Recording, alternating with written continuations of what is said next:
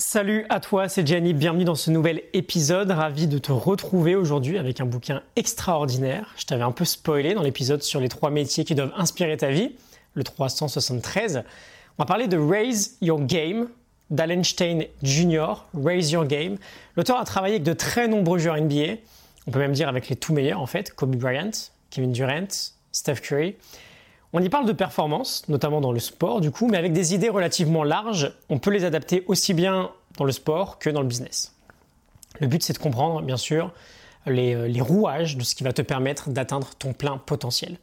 Tu as la Morning Notes, la fiche PDF du livre qui est disponible, je t'ai mis le lien en description, tu peux la télécharger gratuitement. Le livre est organisé en trois parties qui sont interconnectées. On a le joueur, le coach et l'équipe. Si on fait un parallèle business, on aurait le salarié, le manager et la direction. On va surtout s'attarder sur la partie joueur. J'ai hâte de te partager ces cinq idées. Je suis sûr que ce sera super inspirant. En tout cas, je l'espère. Ça l'a été pour moi.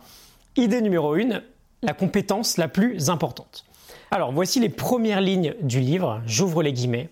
Ceci est une fondation pour toute la suite du livre. La chose la plus importante dont tu as besoin pour réussir est le self-awareness, à savoir qui tu es, ce que tu peux faire ou ne pas faire, d'où viennent tes valeurs et dans quel domaine tu dois progresser.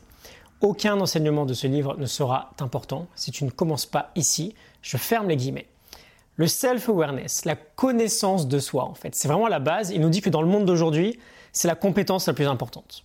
Euh, il y a beaucoup d'échos aussi avec euh, Gary Vaynerchuk qui en parle en permanence et qui dit que si tu te connais suffisamment toi-même, tu as gagné. En revanche, si tu te bullshit toi-même, si tu te racontes des conneries, tu n'excelleras jamais dans quoi que ce soit. Donc l'idée c'est de prendre du temps et de découvrir vraiment ce dans quoi on est bon, ce qui nous demande du travail. On peut bosser là-dessus, on peut bosser sur euh, le fait d'établir de la clarté sur ce qu'on sait faire, ce qu'on sait moins bien faire. On peut aussi recueillir la vie des autres. Ça peut être une bonne idée. Ça me fait penser d'ailleurs à un article que j'avais lu sur Kevin Durant. Alors l'histoire n'est pas dans le bouquin, mais je me souviens très bien. Il disait qu'il comparait sa sélection de shoot au fait de cueillir des pommes sur un arbre. Et il veut précisément savoir les zones de tir où il performe et celles où il est moins bon pour d'une part travailler sur celle où il est moins bon, et d'autre part, pour en match, ne prendre que des bons tirs. Ne cueillir que des bonnes pommes en fait, pas des pommes pourries. Et Stein nous donne trois questions très simples. Tu peux commencer à réfléchir. Qu'est-ce que tu fais de bien? Qu'est-ce que tu fais de moins bien? Et quel est ton plan pour gérer les réponses à ta deuxième question? C'est un bon début. Et il ajoute aussi que le self-awareness, c'est connaître sa zone de contrôle et apprendre à ne dépenser son temps et son énergie uniquement dans cette zone-là. Et dans les fondamentaux de notre zone de contrôle, qu'est-ce qu'on a? On a nos efforts et notre attitude. On contrôlera toujours nos efforts, on contrôlera toujours notre attitude. Quoi qu'il arrive. Comment ça se traduit dans la vraie vie? Je ne sais pas ce qui va se passer par exemple dans ma journée, mais je sais que je contrôle mon effort. Je sais que je contrôle du coup mon réveil, ma séance de sport, ma concentration quand je bosse, mon travail, ma lecture, ce que je mange, à quelle heure je me couche. Je contrôle tout ça. Je peux contrôler de faire ou de ne pas faire je peux contrôler de dire oui ou non à la distraction, plutôt non, et de dire oui ou non à mon projet, plutôt oui du coup. Je contrôle tout ça. Et il nous dit, c'est très inspirant, control the controllables, contrôle ce qui est contrôlable. On va passer un peu plus de temps que d'habitude sur cet épisode, il y a beaucoup de choses à dire. Euh, je t'en avais déjà parlé, John Wooden, l'un des plus grands coachs de basket universitaire de toute l'histoire, qui a gagné 10 championnats, dont 7 d'affilée. C'est un exploit incroyable, ça fait 40 ans. Depuis, il n'y a eu que deux équipes qui ont réussi à faire un back-to-back, c'est-à-dire gagner deux fois de suite. Lui, il a gagné sept fois de suite. Première chose que faisait John Wooden avec sa nouvelle équipe chaque année, je te pose la question, il leur apprenait à bien mettre leurs chaussettes. Donc tu es un joueur universitaire, tu es un des meilleurs, tu arrives dans l'équipe du plus grand coach de l'histoire, tu es ultra excité, et la première chose que le coach t'apprend, c'est quoi? À bien mettre tes chaussettes. Et oui, c'est à la fois drôle, à la fois très sérieux. Et tu l'écoutes, parce que c'est le meilleur coach. Et parce que si tes chaussettes sont bien mises, t'as plus aucune raison de te faire des ampoules. Tu es moins distrait par des petites douleurs et tu joues mieux. Ça fait partie d'une petite pièce de 1% de ce que tu peux contrôler et tu le contrôles. Je te renvoie d'ailleurs à l'épisode sur la philosophie du 1% si tu veux creuser un peu.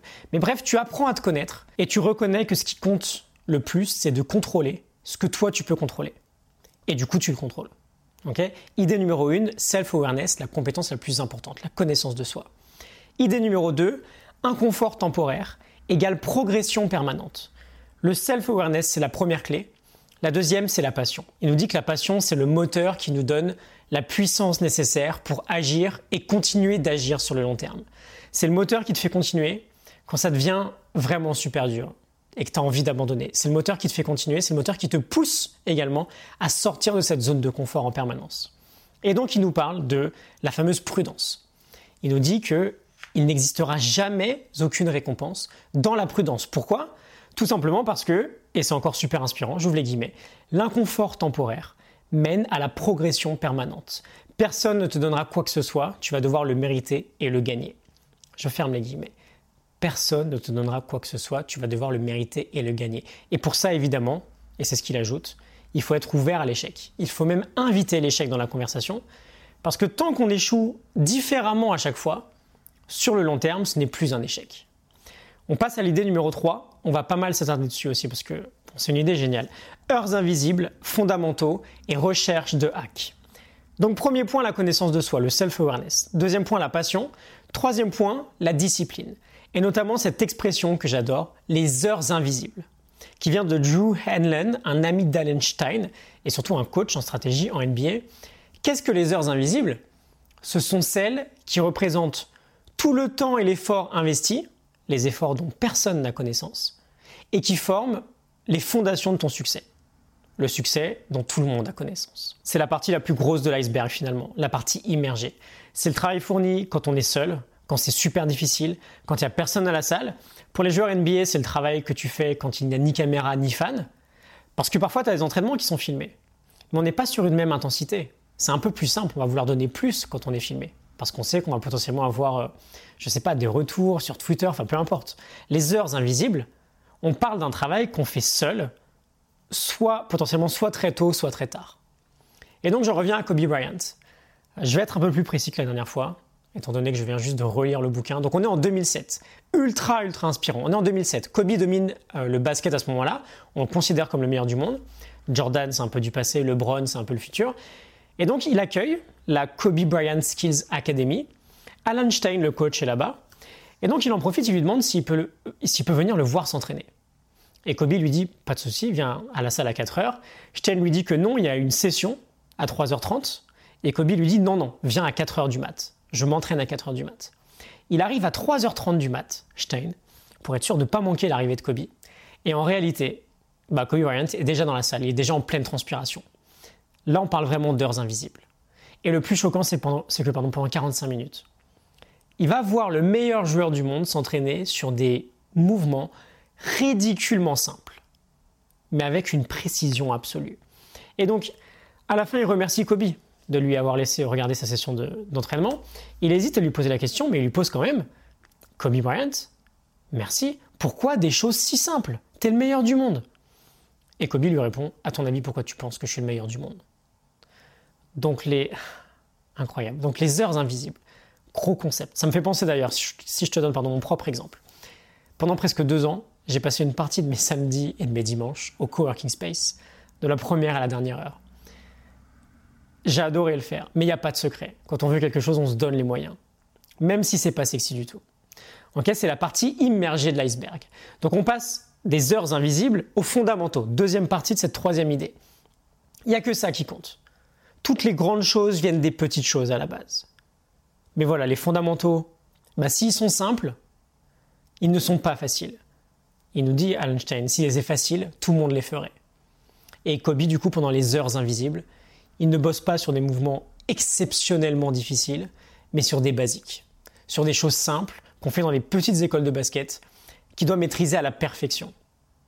Il raconte aussi un passage sur Stephen Curry qui ne quitte pas son entraînement sans avoir réussi 5 lancers francs consécutifs, mais ça c'est trop simple pour lui. Il faut que ce soit 5 lancers francs sans que la balle n'effleure le cercle. Et d'ailleurs dans la vie on a tous des choses simples à faire, des fondamentaux simples qu'on ne fait pas forcément. J'ai un petit exemple là qui me vient en tête. Juste le fait d'écouter attentivement quelqu'un. C'est simple, c'est basique. Mais combien de personnes, lors d'une conversation, pardon, vont sortir leur smartphone? Parce qu'ils ont reçu une notification C'est une bonne idée pour son sport ou son projet ou son business, peu importe, de se demander, OK, quels sont les basiques que je dois maîtriser et qu'est-ce que je peux faire chaque jour pour les maîtriser un peu plus? On passe à la troisième partie, la recherche du hack. On aime bien ça aujourd'hui le hack, le, chercher le raccourci un peu miracle qui va nous faire gagner 10 heures de notre journée. ou qui va nous faire maîtriser nos fondamentaux à notre place. Je vais te dire ce que Stein en pense. Il nous dit, je vous les guillemets, un hack est un raccourci. Je ne crois pas au raccourci, je crois à l'efficacité. Oublie les hacks, fais le job, gagne ton succès. Je ferme les guillemets. Ça me fait penser à toutes les pubs qu'on voit H24 sur Facebook qui nous vendent un rêve monstrueux avec finalement très peu de travail derrière. Non, ça marche pas comme ça. On le sait en fait qu'on se ment un peu à soi-même quand on cherche un raccourci. Parce que c'est pas la, c'est pas la voie juste. Mais d'où l'importance de la passion finalement. Si t'as pas la passion à la base, en fait, tu sais que ce sera difficile quoi qu'il arrive. Ok, Daniel Pink nous dit que la maîtrise, c'est une souffrance. On a potentiellement 10 000 heures de travail devant nous avant de l'atteindre, dans un domaine en particulier. S'il n'y a pas cette passion, à la base, on comprend bien que les chances d'abandon sont nécessairement beaucoup plus élevées. C'est juste de la logique. Ok, donc trois points pour cette très longue troisième idée. Heures invisibles, fondamentaux et recherche de hack. On va essayer d'accélérer un peu. Idée numéro 4, le voyage de la progression personnelle. La quatrième étape après la discipline, c'est le fait d'être coachable et surtout de rechercher la progression. J'ouvre à nouveau les guillemets avec une petite citation très sympa, une très belle métaphore. Il nous dit La croissance, le développement ou la progression doivent faire partie d'un processus continu. Combien de temps est-il acceptable de rester en CE2 Une année. Après le CE2, tu t'attends à changer de classe. Alors pourquoi les employés ne se sentent pas le besoin d'en faire de même et de ne pas rester au même niveau année après année? Je ferme les guillemets c'est très bon. La progression, c'est un processus naturel. On a besoin de progresser. Il nous dit que chaque croissance de notre part vient de processus de transition. Et que notre bonheur, du coup, découle de, notre capacité pardon, à gérer ces transitions-là. Les Grecs de l'Antiquité parlaient, je te répète, de cette notion d'arrêter entre notre version actuelle qu'on exprime et notre meilleure version. Il y a un gap, il y a un espace. Et le bonheur, selon eux, se trouve dans la recherche et la réussite de la fermeture progressive de cet espace-là, de ce gap-là. Ok, c'était l'idée numéro 4. Idée numéro 5, échec et confiance en soi et action suivante. J'ouvre les guillemets, la confiance vient lorsqu'on ne reste pas enlisé dans le passé. On en extrait ce qui peut nous aider à nous améliorer et on passe à autre chose. Je ferme les guillemets. Stein nous parle du coach Jones qui disait des centaines de fois par match, action suivante. Ce qui est fait est fait, ce qui est manqué est manqué, on passe à la suite. Et du coup, Stein ajoute, on en revient à notre zone de contrôle, concentre-toi sur l'action suivante. La question la plus importante que tu puisses te poser après un succès ou un échec est et maintenant? Je referme les guillemets. Et maintenant? On s'arrête un chouïa là-dessus, c'est une idée qu'on aborde souvent également. Échec ou réussite, peu importe, on analyse, on se félicite si c'est une victoire. Mais dans tous les cas, on extrait de la connaissance de notre expérience et on passe à la suite. Laini Basham, un grand coach mental, nous disait après une performance tu te poses trois questions. Qu'est-ce qui s'est bien passé? Qu'est-ce qui demande du travail? Et qu'est-ce que tu dois faire pour progresser là-dessus? Action suivante. Et on a un dernier mot. On va finir là-dessus sur la puissance de la confiance en soi, qui résulte du coup des quatre éléments qu'on vient de voir en fait connaissance de soi, passion, discipline et engagement dans la progression. On finit avec une dernière citation, une dernière petite pépite. Il n'y a rien de plus destructeur qu'une fausse confiance, et rien de plus puissant qu'une confiance proprement gagnée et profondément ancrée. Donc voilà, épisode du livre Raise Your Game d'Allen Stein. Un livre très très inspirant, euh, un des plus longs épisodes qu'on ait jamais fait sur, sur un bouquin. On est on s'est un peu éloigné de la règle de base de ne pas dépasser les, les, 10 minutes sur les 5 idées, sur les 5 idées, pardon. Euh, je pense que ça en valait la peine sur celui-ci, c'est vraiment exceptionnel. À lire pour tous les coachs ou pour tous ceux qui recherchent la performance maximale. Je te laisse la morning note en description, tu peux la télécharger et avoir les 5 idées près de toi quand tu veux. Euh, bah, je te retrouve pour un prochain épisode. J'espère que ça t'a parlé, que ça t'a inspiré autant que moi. Excellente journée à toi. Salut.